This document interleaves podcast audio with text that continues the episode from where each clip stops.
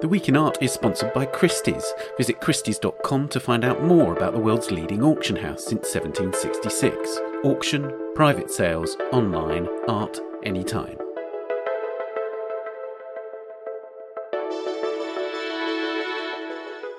Hello, it's The Week in Art. I'm Ben Luke. This week, Paris's resurgence. Is the French capital stealing London's thunder? Plus, Marlene Dumas at the Musée d'Orsay and Christian Boltanski remembered.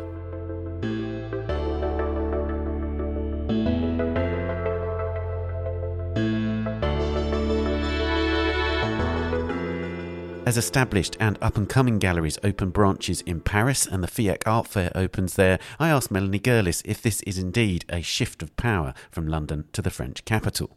For this episode's Work of the Week, Donatien Grau, curator of contemporary programmes at the Musée d'Orsay, discusses a painting from the two shows of the work of Marlene Dumas that have just opened at the museum. And as displays paying tribute to Christian Boltanski, who died in July, open at the Chateau de Versailles and the Louvre and the Centre Pompidou in Paris, Annalisa Rimmaudo, curator at the Pompidou, remembers this leading figure in French art of the last fifty years. Before all that, why not subscribe to the Art newspaper? You can currently make a big saving on the quarterly price of our complete subscription. That's the printed newspaper delivered to your door and full access to the digital content on the website and on our apps for iOS and Android. Subscribe today to get the offer of twenty-two pounds or twenty-nine dollars twenty-five per quarter. Go to the art newspaper dot com and click on the subscribe link at the top left of the page for this and our full range of subscriptions.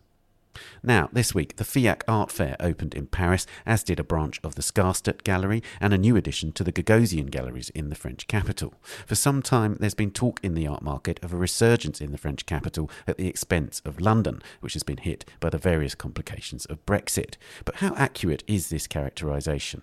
I spoke to Melanie Gerlis, an art market columnist for the Financial Times and an editor-at-large for the art newspaper, to find out. Melanie, before COVID, there was a sort of setup going on which was suggesting that France was going to take over from Britain as the sort of European centre for the art market. How much credibility did you think that argument had? I think that was entirely credible, actually. I think a lot of it was, I mean, there was fear about what Brexit meant logistically and for tax reasons and so on and so forth. I don't think that's become any clearer. But what happened was galleries that were perhaps maybe thinking of another location in Europe or the, even their first location in Europe thought, well, Paris is looking good. And it's also had its own resurgence. Uh, its museums are looking very strong. It's got some new private museums. And it seemed a good place for galleries to go. What then happened, as you say, was, was COVID. So yes, a lot of momentum disappeared. But then what's happened since COVID is a lot of galleries are opening everywhere. So it's not just Paris. Um, we've had pop-ups in, in, you know, Aspen and so on and so forth. And Paris has benefited kind of twice because the momentum had already started. And I did get a feeling that that it was still, it, it's still feeling pretty strong there. Right. So, and so what's happened in terms of the gallery setup? So Skarstedt has now just opened a new branch. Yep. Gagosian is expanded, has opened another branch. Yep. And we've also had, there's been other branches opened from Almine Rech and things yep. like that. And you've also had, of course, Zwirner open there before the COVID crisis. So what we do have is sort of, you know, clearly major galleries are opening up in Paris. Absolutely. And you've got this complete uh, revival of this Avenue Matignon area um, where, well, not Gagosian, actually, Gagosian's opened somewhere slightly different, but the Avenue Matignon where Christie's has also completely revamped its building and it's become a kind of right bank magnet for all these galleries. And if it was just a Brexit issue, then in a way all these galleries need to do is have an office and an address for, for tax purposes. And these are not offices and addresses. They're rather gorgeous, beautiful, meaningful galleries with proper shows. But are we seeing a corresponding decline in terms of London galleries? I guess the highest profile disappearance from the London scene was the Marian Goodman mm. Gallery, even though they do actually have an office in London still in a sort of space. But fundamentally, are we seeing any more of a shift from London to Paris? Not as dramatically as, you know, as, as I would like it as a journalist, as I would like it to be. Um, but there is a definite, I think London is going through a slight sense of insecurity at the same time as Paris is feeling quite secure and confident. But London is always going to have the market. Uh, it, I mean, we saw at the auctions last week, London was a kind of trading centre. And if you deal, that's what you want. And Paris has a very, very different, I mean, it feels very quite deeply institutional. I mean, the gallery shows there, this during around F I A C were almost, they were almost kind of, you, you go, everyone was in Paris to go to the museums. Oh, I've seen Baselitz at the Pompidou and Morozov at Louis Vuitton. You must see, you must see. And then they get to the fair and some of those artists, so I mean, there was a, a Baselitz in every booth possible. Um, but it just felt longer term, deeper, sort of deeply cultural. Whereas in London, people are partly here for the auctions and you've got lots of big trade in young artists' names, as, as I know you've been talking about. And you saw that as well at Frieze. It's it's that same kind of atmosphere, and galleries need need the trade of London still. One thing that we are noticing is that African art is doing very well on the market, contemporary art. Is that something that you're seeing sort of reflected in Paris? Absolutely. I mean, there's that. That's one thing that's really worth mentioning, which is it's not just the mega international brands who are opening uh, in Paris. You've got, because of that, there are often language links uh, between African countries and Paris. And um, so you've got people like Cécile Fakouri, who is in, you know, in the Ivory Coast and Senegal, has also opened in the Avenue Matignon this week. Um, Marian Ibrahim opened a few months ago, and she's very, very, very serious about showing African art in Paris. So I think it, it's not just the megas. There, there are also some, some small African art galleries who are really using Paris as a base. And of course, there's this rather nice opportunity to compare the two scenes over the last two weeks, aren't there? Because, of course, it was Frieze Art Fair last week as we as we speak, and, and, and right now it's F I A C. Mm. So tell me about your experience of the two fairs. Well, I was really struck by how different the crowds were um, at each fair. I mean, I had this, when we've all had this like, oh my goodness, another fair, back-to-back fairs. It's been a long six weeks. Um, and I couldn't quite believe that I'd sort of, I felt like I'd walked out of the Frieze tent onto the Eurostar.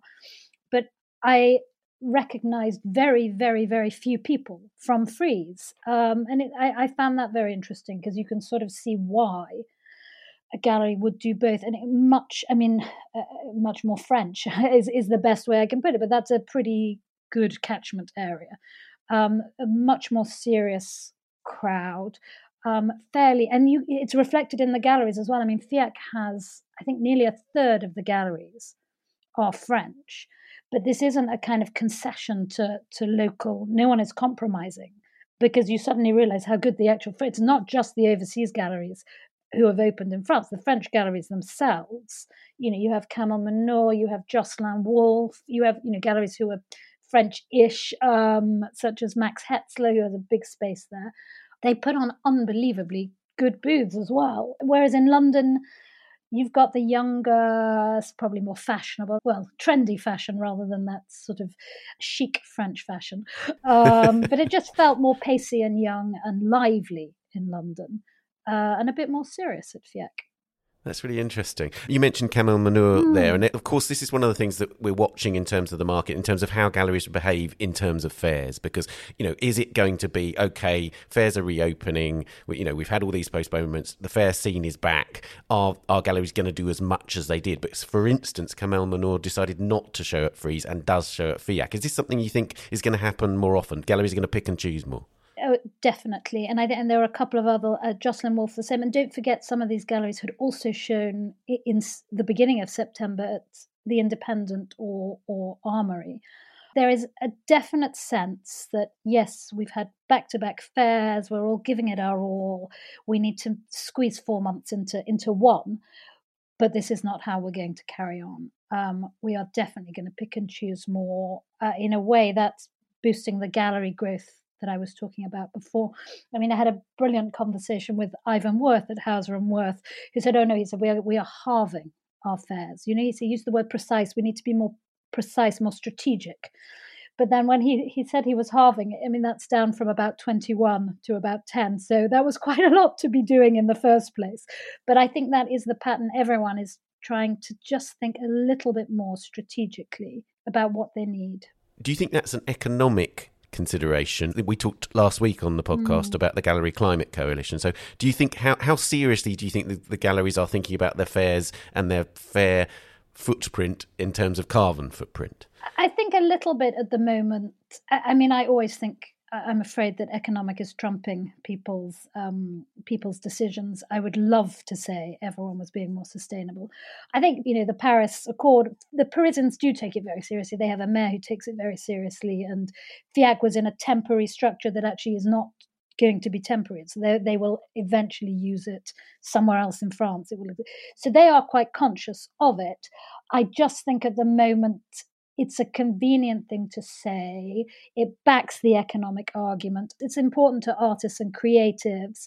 Let's see. I suspect in a few years' time, we're all going to really, really, really have to take it seriously for economic reasons. But at the moment, I think it's a lovely thing to say. I hope it's true, is where I'm at. That's excellent. I wanted to talk about this statement by David Zwirner, which was really notable, I thought, which mm. he was he, he expressed, and he uses the term disappointed. He was disappointed with the sales at the F I A C Fair. He listed a whole load of artists whose work he'd sold for up to about four hundred thousand euros. But before that, he did say actually the, the sales were disappointment after London had seemed so vibrant. I thought that was a notable comment. Yes, I thought that was interesting. I mean, I looked at it. It looks to me like he's got a bit of an issue with F I A C, um, you know, generally, rather than just this time.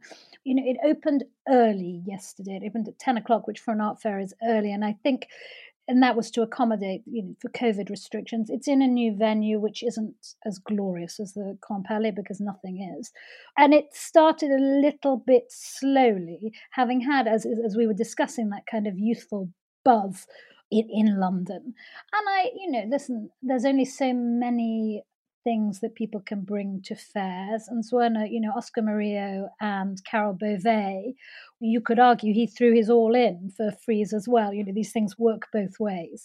I just think it's that trading mentality in London versus, you know, maybe that suited him better last week and this week less so. It's a different crowd. Everyone's best sales actually seem to have been in Basel.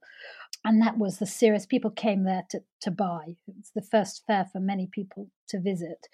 Um, and then Frieze had this kind of, oh, we're here for a bit of fun and we can buy artists a bit cheaper. F I A C is kind of in between the two. It's got some pretty serious, some pretty serious twentieth century art. Um, and I do think people are taking their time, and we're still only on day too. So, uh, and as you say, Zwirner had some had some sales. So I just think it's a different mentality. It's more about making longer term relationships than quick sales. Absolutely. But it is also interesting, isn't it, that you you know, you're talking about the different character that all these fairs have and how much that is now going to be defined by the kind of uh, different collector bases that travel to the different Uh, fairs. So obviously there are fewer people travelling from America, and that is a massive criterion in this. But what do you think about this idea that there are basically there are just there are just sufficient enough collectors within the localities, and I don't mean just in Paris, but mm. just within the certain localities of the fair that will that means that these fairs will continue to thrive, but the audience will be much more local in a in a broad sense? Yeah, I think that's the best outcome for fairs. I think, and and you know, to make your ecological point, you know, for us all to be flying around the world to different fairs that all look the same has for a while felt a bit daft. Um, I think the best outcome is, yes, the fairs are more local, they reflect the local market, but they have an international uh, out, outlook, which means everyone pulls their socks up and artists try and show, make their best works, and galleries try and show their best works. Uh, I, I think that's going to make every fair a better one. I guess one of the things I'm thinking is, how is this possible? Because, of course, we've seen various sectors really struggling during the COVID crisis. But one of the sectors which really doesn't seem to be struggling is the market, in the sense that, of course, the wealthy have got wealthier. And is, is that what we're seeing play out in terms of, you know, that there is enough of a collector base to visit all the different fairs and to keep them thriving? Is that is that an effect of the wealthy staying wealthy or even getting richer? The wealthy staying wealthy and getting richer helps, yes, helps the market. It helps, and it's helping auction, it's helping galleries. Whether or not that completely translates to art fairs um, it remains to be seen. I think that there will not be three hundred sixty-five art fairs, um, I, I don't think, ever again. I think the fairs that survive are going to be a little bit more reliant on things like sponsorship. Um, I think at the moment it's about, you know, you, they make a third of their third of their money from galleries, a third from sponsorship, and a third from tickets. Um, broadly speaking, I think that sponsorship thing is going to have to get bigger because there's only so much they can charge the galleries, and they may not have quite as many visitors. And to get sponsorship, you need to have a good brand. So it's, I'm afraid, it's going to be like a lot of things, which is we're going to see that the, the bigger brands survive. Within that, hopefully, there will be some local support. And again, that would be that could be in the form of sponsorship for some of these smaller, more local, more niche fairs. But I, I, I think we're going to see the brands get bigger. So in summary, we're not looking at a binary of London's old school and Paris is this gleaming new light in the art market. Not quite, no, but it's really felt very beautiful, and it did get some Americans because everyone loves Paris, um, and I think that's going to stand in its favour. Melanie, thank you again for joining us. Thank you very much, Ben.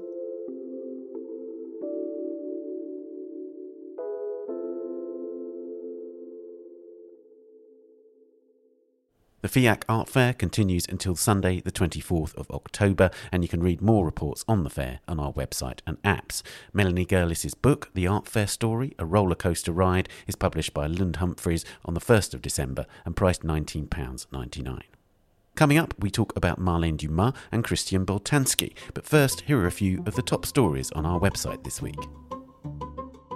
A dish until recently thought to be Korean at the British Museum has turned out to be an extremely rare Chinese glazed ceramic and nearly a thousand years old. Less than one hundred stoneware pieces survive from the celebrated Ryu kilns, which produced imperial ceramics for the Northern Song dynasty. As Martin Bailey writes, when Percival David, one of the greatest Western collectors of Chinese ceramics, bought the dish in New York in nineteen twenty-eight, it was considered to be a Ryu piece.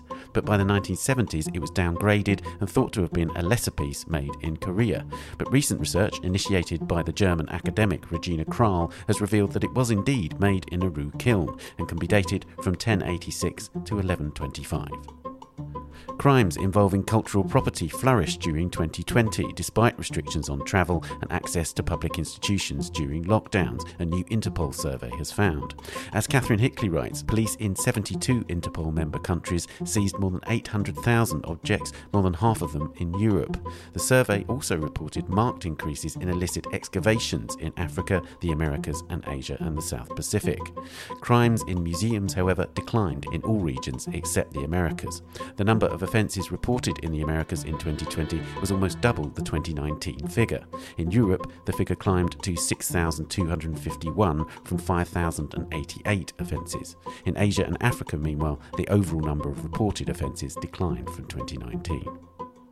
And finally, the towering new museum dedicated to Edvard Munch in Oslo is now open, providing a colossal stage for Munch's extraordinary gift to the city on his death in nineteen forty-four. Around twenty-eight thousand works, paintings, drawings, sculptures, prints and photographs, along with his papers and personal effects. Since nineteen sixty-three, the collection had been housed in a low-lying building in the residential district of Tøyen. The decision to move was prompted by the two thousand four theft of two paintings, The Scream and Madonna, as well as the conditions in which Munch's works were being presented. The new museum on Oslo's waterfront, and rebranded simply as Munch, provides five times more visitor space and cost a reported two point two five billion Norwegian kroner, or around two hundred sixty million dollars. You can read about these stories and much more on the website or the apps. We'll be back after this.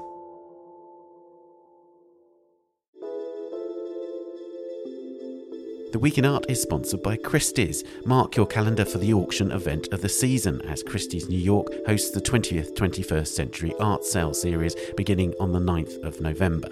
Engage in a nuanced narrative where Caillebotte, Cézanne, Monet and Van Gogh meet iconic playmakers Warhol, Basquiat, Rouchet and Banksy, and experience one of the greatest American collections ever to come to market with the Cox Collection, where the physical widens to the digital in N F Ts, explore the lasting impacts of the modern master on the art of today. Find out more at christies dot com.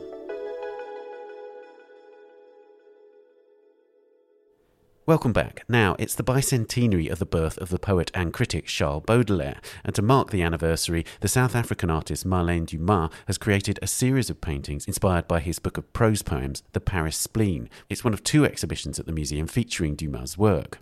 For this episode's Work of the Week, Donatien Grau, the curator of contemporary programmes at the Musée d'Orsay, has chosen to talk about one of the works in the Paris Spleen series, The Lady of Uruk, which is based on the Mask of Waka, a marble head made in three thousand one hundred B C E, which is now in the National Museum of Iraq. But he also tells us much more about Dumas' extraordinary new body of work.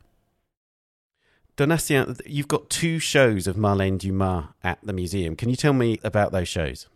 Absolutely. Uh, first of all, we wanted to invite uh, Marlene Dumas because she is one of the world's foremost painters, and of course because her relation to history and art history, and especially modern and early modern art history as the nineteenth century, which of course is the focus of the Musée d'Orsay, uh, is just really fascinated by that period. And so therefore, it was a, an ongoing conversation uh, with her for the last uh, four years, uh, so basically since I arrived at the museum. Um, and the first idea was for her to be uh, the first living artist ever to be invited to present a work in dialogue with the Impressionist gallery, which of course is the beating heart of the Musée d'Orsay. So that was the starting point, and then it further uh, unraveled into what is now called Conversations, which is in the Impressionist gallery, which features three of Marlene's major works in conversation with four of the collection's major works, including Starry Night, and uh, in which the lighting, the display, everything was conceived uh, in dialogue with Marlene.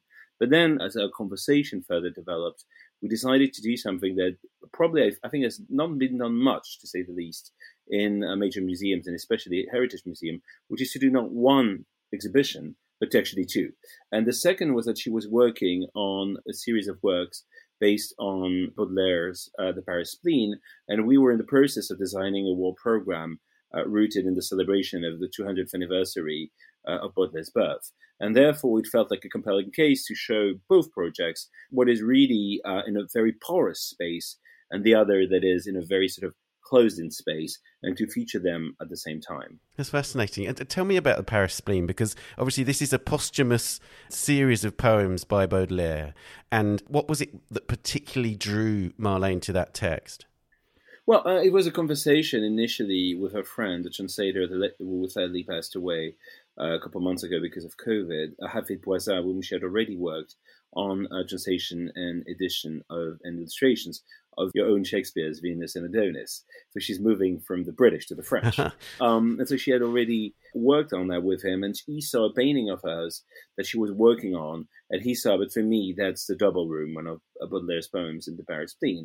And so the conversation further developed between the two, and that conversation led to an unfinished series of translations by Hafid and this series of works by Marlene, which are really uh, a multiplicity of takes on Baudelaire, a multiplicity of takes on painting, which of course was a very important subject for Baudelaire himself, but a multiplicity on takes on both Baudelaire and painting. And to an extent, I could even argue that painting and Baudelaire become one thing for Marlene. Is it too much of a stretch to say she was responding to that dictum, you know, to, to paint modern life, to respond to the to the world around her? I mean, it's a stretch and a contradiction because, you know, it, when, when Baudelaire uses that phrase, the painter of modern life, currently at the museum, we have an extraordinary display of Constantin Guys, you know, the artist who was the painter of modern life. And in a way, Constantin Guys was the Andy Warhol of his time. He was an illustrator. He wasn't a real artist, and that's why actually uh, Baudelaire chose him, didn't choose Manet, didn't choose Courbet, were his friends. He chose actually somebody who was an illustrator and made fashion illustrations and also made war illustrations, actually for uh, an English journal. And so, in a way, it is the relation to modern life, to the city. There are a number of themes, but it's not in the literal way of uh, it's not in the literal way of Constantin Guys's approach to that, which is very an art. And Marlene is very much uh, a history painter. She deals with history, she deals with present, she deals with love, she deals with emotions, and in a way, she is the painter of the modern life Baudelaire was talking about, but she isn't the painter of modern life that Baudelaire was talking about. Okay, that's great. Um, I'm interested in the fact that, as you say, she in, in some ways it's a very direct engagement with the Paris Spleen. There is literally a portrait of Baudelaire in, in among the works. Two. Oh, two portraits of Baudelaire. But also, as you say, there are some more which are more esoteric in terms of their engagement with, with the text. Tell, tell us about some of those. Well, I mean, that's one of the things that I think is extraordinary of Marlene, is that she is an incredible painter, of course, and she's also incredibly intelligent. You know, in her own, she's an extraordinary thinker, writer on art. And what I really uh, was, as a literary scholar myself, what I was really struck by, uh, you know, in the way she approached the Paris Spleen, is that she has approached it in many ways. There are some works that are direct illustrations, and she doesn't shy away from the word. There are illustrations of poems, like The Poor Boy's Toy or uh, The Old Woman's Despair, for example. There are portraits, Baudelaire, Jeanne Duval herself. Um, there are works that are more allegorical in a way, the seascape and the landscape, which for her uh, relate to uh, The Foreigner, that extraordinary poem of Baudelaire. We talked about Loving the Clouds. Uh, and then there are poems that are much more uh, sort of symbolic in a way, and very like a candle or, or a bottle. And, and then there are these very monumental uh, paintings uh, that are sort of bursts of energy. And I think what's extraordinary with Marlene is that in the same way as in a painting, she doesn't have one set formula. In the way she looks at the art, she doesn't have one set formula, the way she looks at poetry. And so this, you know, sort of connection and uh, between painting and poetry is, I think, at the very center. And the way she finds many ways to engage with Baudelaire's uh, poetry is the way she finds many ways to engage with painting. Tell us about the painting that you've chosen to really focus on then. It's called The Lady of Uruk, and it engages very directly with a masterpiece from the ancient world. I mean, for me, it's a work that, re- first of all, it's an extraordinary work. Uh, it is a complete masterpiece. When you are in front of it, uh, you really are in front of something that is just out of this world. And and I think that's something that's very specific to Marlene, is that she makes work that are such extraordinary charisma uh, to them. And that is absolutely spectacular. But and what's even more spectacular is if you start looking at the painting, it belongs to the series of paintings she made that are these square, large portraits, like Mosheva, we're displaying in the Impressionist gallery in dialogue with Starry Night. So it's part of that series. And as part of that series, if you look at the painting very closely, it's an extraordinary mess of paint. There are so many strata. She actually painted it over another painting that she destroyed, basically, by painting over it. And then you can see things unraveling. You can see it being sort of a map of, of the world. You know, you, some people have seen uh, fishes and clouds in it. They've seen many things. But so you have this capacity that Marlene has, this ability to do something that is incredibly messy and then end up being a complete masterpiece. And then, of course, there are uh, the layers of meaning to it. And for me, that's they really say something about the way Marlene's mind works. And it's an extraordinary way, because she, it starts with this um, sculpture from three thousand one hundred B C, uh, which was uh, this, which is a portrait of a Sumerian goddess, which was found uh, in Iraq, and then which is a true masterpiece, and is today at the National Museum uh, of Iraq. And the thing is that it was stolen during the, the war in Iraq, and retrieved. And so it comes with all these loaded, uh, you know, stories and identities that have consistently changed. It comes with very ancient history, which is also something Marlene is very sensitive to.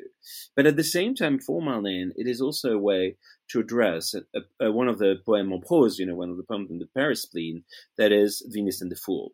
And so it's what's extraordinary, and that's really how Marlene's mind works. She takes something that is uh, an image that has a very strong political meaning, but is also extraordinarily ancient. And she identifies it as a, the image of Baudelairean beauty, which is what Venus is all about. And then she makes it into an extraordinary mess of painting by painting over something else and managing to create this image of perfect harmony through, to an extent, chaos. And the other thing that fascinates me with it is how she thought of it as a as an image of perfect beauty in a way. And that's fascinating, because when we did the layout of the show and we installed it together, uh, she decided that there would be on one side of the paintings, if you come to the Musée d'Orsay, you'll see it. On one side is a candle, the passing of time, and on the right, and that's on the left side, on the right side is a rat. And of course, rats are a very important uh, aspect of uh, Baudelaire's work, but they're also, you know, the ignominy, the ugliness. So you have ugliness, beauty, the passing of time. And really all those layers in making a work that is so extraordinarily charismatic really say so much about Marlene, her work, and her way of seeing the world. One of the things I was first struck by when I saw an image of this painting was about the fact that through translating a sculptural form into painting, it somehow imbues it with, with the warmth of a body. And it seems to me that that might be something that Marlene was trying to do with this, in a, in a way conjuring the human behind the ancient world and the modern world at the same time. So in other words, the human story of Iraq.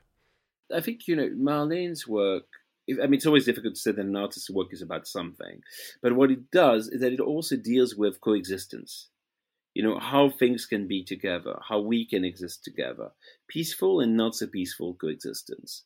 And I think, you know, what's extraordinary about this painting and its motif is the ability to consistently shift, to leap from one thing to another and still be in the same space.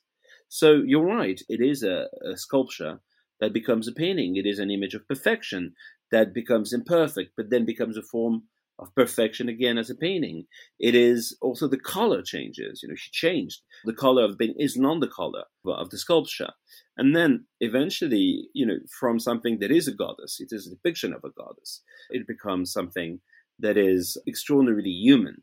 And eventually what it also does, and that's how it also ties to Baudelaire, is that Baudelaire is all about the fascination for a past that he knew was gone and the knowledge of the present that was coming. And that image, you know, something that is so part of the present and its traumas, and then comes from, you know, some very distant place in history and culture and aesthetics, and that is still with us today, having gone through all those histories. I think that's the multiplicity and the polyphony uh, of Marlene's work and Marlene's reading of Baudelaire. That's wonderful. And, and and obviously, when one thinks about Baudelaire, one thinks about Manet. And I wonder if there was also something that, that Marlene, as well as sort of grappling with Baudelaire, was also wanting to grapple with Manet to a certain degree. Yeah, it's it's Manet and it's Courbet. You know, for example, I mean, as you know, in the studio of the painter, the famous uh, erase portrait is the one of Jeanne Duval. And, um, and and and Marlene did make a portrait of Jeanne Duval as part of the series, uh, which is one of the most startling paintings of the whole series. I think, you know, Marlene, what's really extraordinary with her, one of many things that are extraordinary with her, is her ability to bring everything together, as they said. So when you look at her paintings, you will see the seascapes, the immediate uh, connection in the nineteenth century art historian will make is, is Courbet. Um, but then, of course, it's also Manet. You know, I was just thinking, as you mentioned, the famous escape of Rochefort, you know, in a way which connects in the way the blue is painted. But Marlene has this ability that really great masters have to take everything and make it her own without necessarily um, uh, losing her angle to a style. You know, there are, you, rec- you you probably would recognize a Marlene Dumas painting, but she's always trying something new. And uh, and this tension between recognizability, which is the truth of masters, but also pushing that, pushing the recognizability of the work, pushing the recognizability of style, pushing the recognizability of the motif often as well. You know, that is something that is very uh, specific to our art. That's great. And tell us about the works that are in amongst the collection. You say about, in a way, you sort of rehung the collection to incorporate Marlene's work. One room. Yes, exactly. One room of the collection. But, it, but it's interesting to me that, um, because one of the things about... Um, putting contemporary works among works from the past is that you're constantly aware of the shifts in language between the present language of painting and, and, and even one hundred fifty to two hundred years ago. Um, do you feel like the, the, the, there's a sort of consistency of language, or do you feel there's a, there's a very deliberate jarring quality also in amongst it, and is that essential? First of all, we chose the works very carefully with Marlene. It's three of her most important works: Waiting for Meaning, which is a painting from nineteen eighty-eight, The Death of the Author from two thousand three, and uh, and Mosheva from two thousand six. And the four works of my collection are two, are two reclining nudes, one by Bonnard and one by Lautrec, the famous Alone painting. Uh, and then the uh, Camille on her deathbed, the extraordinary painting by Monet of his uh, wife, which is passed away, and of course uh, Starry Night. Um, but I think there are several layers to this, as always with Marlene. The one layer is a conversation, specific conversation between works. These two dead figures, you know, Monet's wife, Camille, in his painting. And then, of course, uh, the, the writer Louis Ferdinand Céline, it's not about Céline himself. It really is about a dead figure in The Death of the Author. Then there are the three reclining nudes. Um, and then there are, um, there's the fact that when she painted Mosheva, she made his, uh, who actually is an extraordinary artist, Mosheva Langa, she made his forehead into a sky, a landscape in the sky, and which is inspired by Starry Night. And so, you know, and then there is this overall theme, which is how figure becomes landscape, which you can see in, you know, all the works we, we chose together. But one of the things that I think is really important is that we, when we think about, uh, you know, contemporary presences uh, amongst historical connections, you know, often we think of it in terms of, let's place this next to that.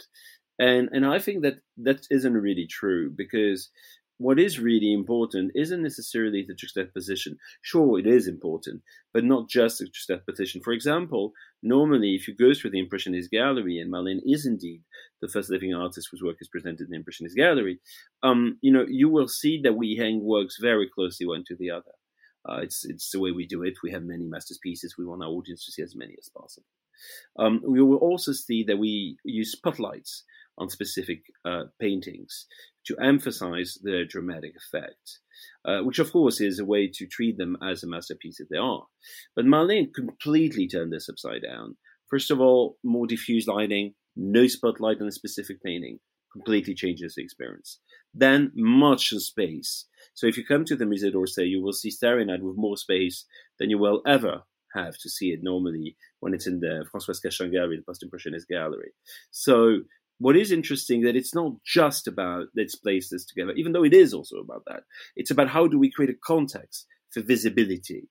And the other thing that's interesting, and that's also the relation between the two shows, is that one show is very much about um, you know, the, the sort of self-contained space. And that's what, uh, you know, the Paris Spleen is about. But then the other is very much about porosity. So I was just with visitors today, and it's really interesting because when you come in, you see something. When you come from the other way, you see something else. And it is really about the porosity between the works. I think the truth is that when you do that, if the work is strong enough, it holds.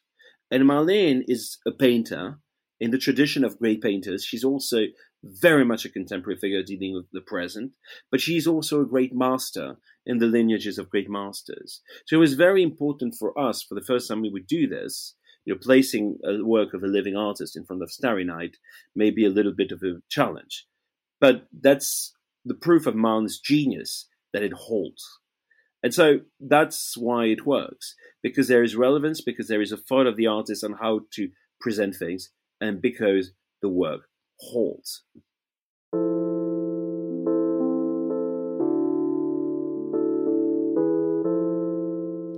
Donatien, thank you so much for joining us on the podcast. Thank you so much, Ben, for your invitation.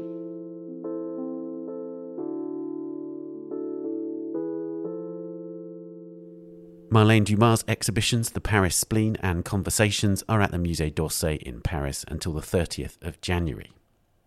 Now, Christian Boltanski, the great French artist, died in July, aged seventy-six. Last week, three venues in Paris and Versailles launched a joint tribute to him. His work, The Speaking Clock, is in the Chateau de Versailles, the Christian Boltanski Archives in the Grand Gallery in the Louvre, and a group of works, including Heart, which is a recording of Boltanski's own heartbeat, are in the Centre Pompidou. I spoke to Annalisa Rimmaudo, a curator at the Pompidou, about this extraordinary tribute in some of France's greatest cultural venues. Annalisa, I can't remember an occasion when so many leading French organisations work together to pay tribute to a single artist. It's really quite an extraordinary moment, this, isn't it? Yeah, it's a very special occasion, and I think that um, it's because Christian Boltanski was a, a, a very huge artist. I mean, not only in our times, but uh, for art history in general. And that's the reason why uh, some institutions, as uh, Chateau de Versailles or Louvre, that are not really linked, uh, uh, I mean, every time with contemporary art. Can you tell me about the way that you've gone about choosing which works to show? Because, of course, Boltanski's work is so obsessed with memory and with death and, and life, of course. So tell me about the works that you've chosen to show in the different places. Yeah, so we choose all together. The Chateau de Versailles decided to uh, install um, the piece uh, named L'Horloge Parlante, uh, Speaking Clock. Boltanski made this uh, work in two thousand three, and uh, it took part of the show Traces du Sacré that same year. And after that, um, he decided to install the work in a crypt, uh, the crypt of the Salzburg Cathedral in Austria. And um, it was the first time that I uh, listened to that sound piece, um, uh, because I'd never been in Salzburg. It was really uh, special uh, to have this uh, other location, because Chateau de Versailles decided to install this piece in uh, Chapelle Royale. Is the Royal Chapel, uh, I mean the location where the king assists to the mass every day at ten o'clock, very richly decorated and um, with a lot of uh, uh, light. So strange location, but interesting, because I mean it's a very the summary of the terrestrial power, and uh, power of time take another dimension there, so stronger than, than ever. I mean, one of the things about Boltanski, of course, is that he's famous for, as well as having a sort of dark quality to his work, his his sense of humour. Yeah. And it occurs to me, for that piece being installed in the Chateau de Versailles, and especially in the Royal Chapel, he would have seen, if not the funny side, but he would have been amused that it was there, right? Yeah, yeah. Uh, there is a gap also between the, the content of the sound pieces and the, and the voices. That is a very cold one. You know, there is a... a lot of voices, among them also Boltanski, but, um, you know, voices said very, yeah, in a cold way, robotic way, each five seconds, the time, exactly the time is violent, at the same time with this cold expression is really violent and humoristic too. Yeah. And of course, at the Louvre, there's a vast installation there, isn't there? Yeah, sure. There too, I think that uh, Boltanski, yeah, funny, funny situation, because it is in front of Leonardo da Vinci in the Grand Gallery, among the Italian paintings, is a strange situation too, um, because the pieces we install uh, there is uh, Les Archives de Christian Boltanski, nineteen sixty-five to nineteen eighty-eight, the Archives of Christian Boltanski, nineteen sixty-five until nineteen eighty-eight, is um, a piece composed by six hundred forty-six rusty boxes, iron boxes, and uh, thirty-two uh, office lamps. In the box, uh, um, we are supposed to find uh, archives by the artist, but nobody opened the boxes. We don't know. Yeah, uh, normally we install these pieces in a very dark room, silent space, very intimate uh, situations. And uh, but it's not the case uh, uh, in this installation. We are in, in a very big uh, flux of people that are there to see the Gioconda. Yeah, the Gioconda is is the Mona Lisa, of course. Yeah, as we know it. Yeah, yeah. Exactly. Yeah, sure. So it's a strange object uh, in that space. But uh, finally, he creates a kind of dialogue, very, very poetic dialogue with other piece around, because there is a kind of silent mind space. Yeah, in this work, because it's a special work, it's a very special work. Mm. And um, there is a dialogue with Leonardo, who also work with light, or with the sfumato, is a kind of uh, yeah vocabulary that is not uh, precise as uh, Boltanski. Boltanski superposed all the time presence and absence, offered and stolen, and singular and universal, personal, anonymous. So it's a, a quite interesting dialogue there, and uh, also um, ex- extraordinary different point of view uh, faced to the one who was uh, uh, the humanistic one, I mean, with the power of the man, with the uh, religious point of view, and um, yeah, a new point of view with this kind of space and no space, and a human credo, but another one. Boltanski said that uh, he always think that the, everyone life is uh, an holy life. So I think it's an interest dialogue between pieces there. That's right. It's that every life a holy life. Every life is worth something. Yeah. It's intriguing because, of course, there's that self-mythology that goes on in his work. His work refers to himself a hell of a lot, and that continues at the Pompidou, doesn't it? Because at the Pompidou, there's the impossible life of C B, as as it's called. Yeah, we axe around pieces around this work that um, uh, Boltanski made uh, in two thousand one, and the title of that piece is the same of the first film uh, he made in nineteen sixty-eight, film that doesn't exist anymore, and um, also the title of the first uh, solo show he made uh, at the same time. thirty years after, he decided to make this piece with the same title, and is more more violent than before. I mean, uh, there is a really an impossibility of life. And um, the pieces is composed by ten gridded um, vitrine uh, shelters, multiple testimonies of um, his life, as personal as they are insignificant. But there is a, you know, metro tickets here, or um, pressing invoices, uh, but also uh, curators' letters, director letters, love letters, um, photos. But you cannot uh, read everything. Uh, because uh, sometimes they are superposed. There is a grid on the surface, and also a light, neon light, that can allow you to to really uh, read everything.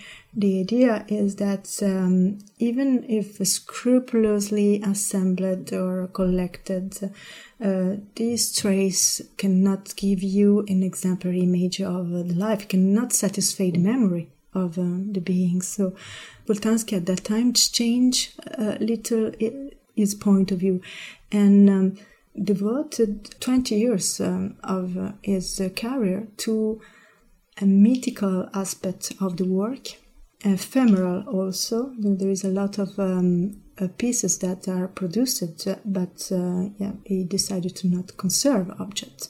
So we decided to put together in the same room with um, uh, uh, La Vie Impossible de Christian Boltanski, piece called Art, which is, um, you know, the trace of the art bit of um, Christian Boltanski. In two thousand five, he um, created a device that could link uh, his um, art bit recorded to uh, light bulbs that uh, goes on and off um, uh, depending of frequencies. And after uh, he decided to collect the trace uh, um, uh, heartbeat of uh, everyone. People go in uh, to his uh, shows, but after that also he decided to have a, a station kind of database. He construct um, a building in, um, in Tashima, so far island in Japan. And uh, now I think they, uh, the database have uh, more than uh, seventy thousand heartbeats of people in the world. And he said he was really struck by the fact that people's response to the work has changed, because some people were treating it almost as a memorial of their loved ones. And so people would go to Teshima to listen yeah. to the heartbeat of somebody who was no longer alive. Yes, right? It's a very poignant trace uh, of someone. I mean, it's a symbol of life and also emotional proof for people. I mean, uh, yeah, for Boltanski, I think that uh, he imagined that um, family members uh, uh, could, um, you know, see uh, in this trace uh, a strong link of memory. Absolutely. And of course, having that work, Heart, in, in the Centre Pompidou, you've got the trace of his own life there in the space, his heart that is no longer pumping, pumping away in the gallery, and the light flashing with it. That must be terrifically poignant. I can't imagine what it must be like to be there now, knowing that he has passed away. Yeah, but uh, it's not, uh, as every time, it's not only his heartbeat. I mean, uh, um, as always, there's um, kind of a death of the others. I mean, it could be the art of every everyone. So it's the same things. And uh, we prepare the visit, because uh, before to go in that room with um, La Vie Impossible and um, uh, Cœur Art, you have a lot of book uh, made uh, um, between nineteen sixty-nine and uh, uh, nineties uh, also, because we, we show also Menschlich. So you can see the progression in the superposition of the His Life and Life of Everybody. The first book we show is uh, uh, sure the manifest uh, research, uh, research and presentation uh, of uh, all that remains of my childhood, nineteen forty-four to nineteen fifty-five. And also uh, we show the masterpiece, the vitrine de référence. Um, that means the vitrine uh, with um, showcase with uh, all the uh, relics of the artistic gesture in uh, in that time. It's very um, hard to show Boltanski after his past because um, the content of his work could be so simple and so huge, so it's difficult to conserve the same Um, dimension of the work that he gave to the work. Um, he was always quite frank about his own mortality, wasn't he? Even in the in the works that you just described, but also the fact that the show at the Pompidou was called Faire son temps. It was a pun in a sense because it's sort of making his times, but it also means he's done. Yeah, you know, a kind of joke about the retrospective. I remember that um, he began the interview that is published in the in the book in the catalogue. And said, um, I'm in additional time. I could have been there uh, fifteen years ago. That is the beginning of our interview. Right. But um, I wanted to, to dwell on that, on that, you know, his, if not obsession with death, his preoccupation with death. And, you know, how it did have a very serious intent in lots of ways, in the, in the sense that, for instance, there are works where he does directly engage with, for instance, the Holocaust. So so he talks about death in all sorts of ways as a sort of essential fact of life, but also he marks death in quite profound ways as well, doesn't he? Yeah, I think that he was marked about that uh, when he was a child. And finally, I think that uh, is a mark for uh, every time. But um, at the moment of his life, when the father died, probably it took in, um, a very huge important things, Jewish past, and and probably this kind of trauma would be more important. But after that, the memory was, uh, and the problem of death and life was a very general one. I mean, Christian said that um, Shoah was important, but um, there are all other situations, you know, that are being also proof of human beings and human conditions, so that was the problem. And finally, even if it was obsessed by death, I think that the real content was life, finally. He always said that the life is um, a dash between two dates, born date and death date, and um, finally, if you think about that, he consecrated all his huge work to this very imperceptible sign as a very humble point of view uh, on his work. And I really think that the uh, the question since the beginning was, uh, what is life? Why why stay there? He, he said also that um, memory could, could resist just for two generations. You can remember about your father, mother, grandmother, grandfather, but not more than that. So why, you know, a lot of efforts and the memory of you stay just, uh, you know, eight years, ten years, one hundred years? I think that the question um, since the beginning was life and not death, but confronting himself with life uh, is normal in human condition to talk about finitude, fate and destiny, a very uh, a subject that, uh, ontological subjects that uh, finally are uh, superposed with the same subject of a philosopher, anthropologist, and um, very large fields. I wanted to talk about his visual language because one of the things, as you say, he used often used very simple means. But he was capable of using those simple means to the most dramatic kind of effects, wasn't he? Because when one thinks about Personne in the Grand Palais, the, these piles of clothes, as you say, the most simple kinds of everyday materials, and yet somehow the gesture was vast and it filled that enormous space. You're right. And um, I was uh, surprised when he, he told me a day that um, he liked very much the rhetoric uh, point of view of Bossuet, you know, the French preacher of the seventeenth century. And um, yeah, he was also attracted by this kind of dramatic and very gestures kind of uh, uh, media. But he was also attracted by another kind of drama. For example, he always said that Jesus Christ um, is only in a, a Catholic religion you have a, a, a God that is a, a really a poor man, um, probably the less poor of uh, all. So um, the drama was uh, in both. I mean, in the excess uh, as uh, in the absence. I mean, in the in the minimal uh, situation.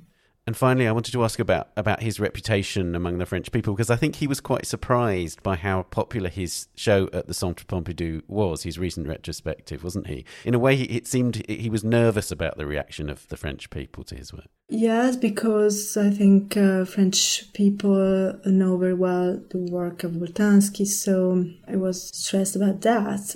But um, I think that he was also very happy to make a retrospective in Centre Pompidou, where he did the first one, because the first retrospective um, was in eighty-four, and curated also by uh, Bernard Blistein, both. So I think that he, he was very happy to do that in Paris and in Centre Pompidou. And um, we don't talk about Faust, because uh, the tribute we made uh, recently, also this uh, opera that was remade in the parking of Centre Pompidou. And um, the first time he made uh, in Centre Pompidou, it was um, January. He liked very much that people um, are, you know, in cold. Cold was a, a, an effect, very important of the, the situation, because it's a kind of uh, Dante or Faust trip, you know, in below the, the scene, below the stage, below everything, in a very no way space. It was very poignant at that time, because uh, the opera is a kind of. Uh, Uh, you know, there is a lot of musicians that uh, not at the same time um, play something. And there is also a singer, that um, opera singer that make event uh, um, uh, around. And people don't have uh, a purpose, really. You know, you have just to walk around, to listen to things that happened around you. And you can leave, you can stay, but people wait for something that doesn't come. And I think that he liked very much this kind of situation, really.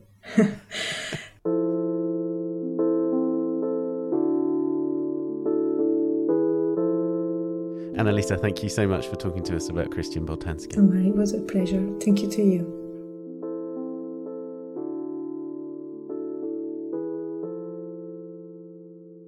Speaking Clock is in the Royal Chapel at the Chateau de Versailles until the sixth of November. The work The Christian Boltanski Archives, nineteen sixty-five to nineteen eighty-eight, is at the Musée du Louvre until the tenth of January next year, and the three works at the Centre Pompidou are there until the thirteenth of April twenty twenty-two. And that's all for this episode. Do subscribe to this podcast and A Brush With, our sister podcast, and please give us a rating or review if you've enjoyed it. We're on Twitter at Tan Audio and on Facebook and Instagram, of course. The Week in Art is produced by Julia Michalska, Amy Dawson and David Clack, and David also does the editing and sound design. Thanks also to Henrietta Bentel and Daniela Hathaway, and to this week's guests, Melanie, Donatien and Annalisa. And thank you for listening. See you next week. Bye for now. The Week in Art is sponsored by Christie's. Visit christies dot com to find out more about the world's leading auction house since seventeen sixty-six. Auction, private sales, online, art, anytime.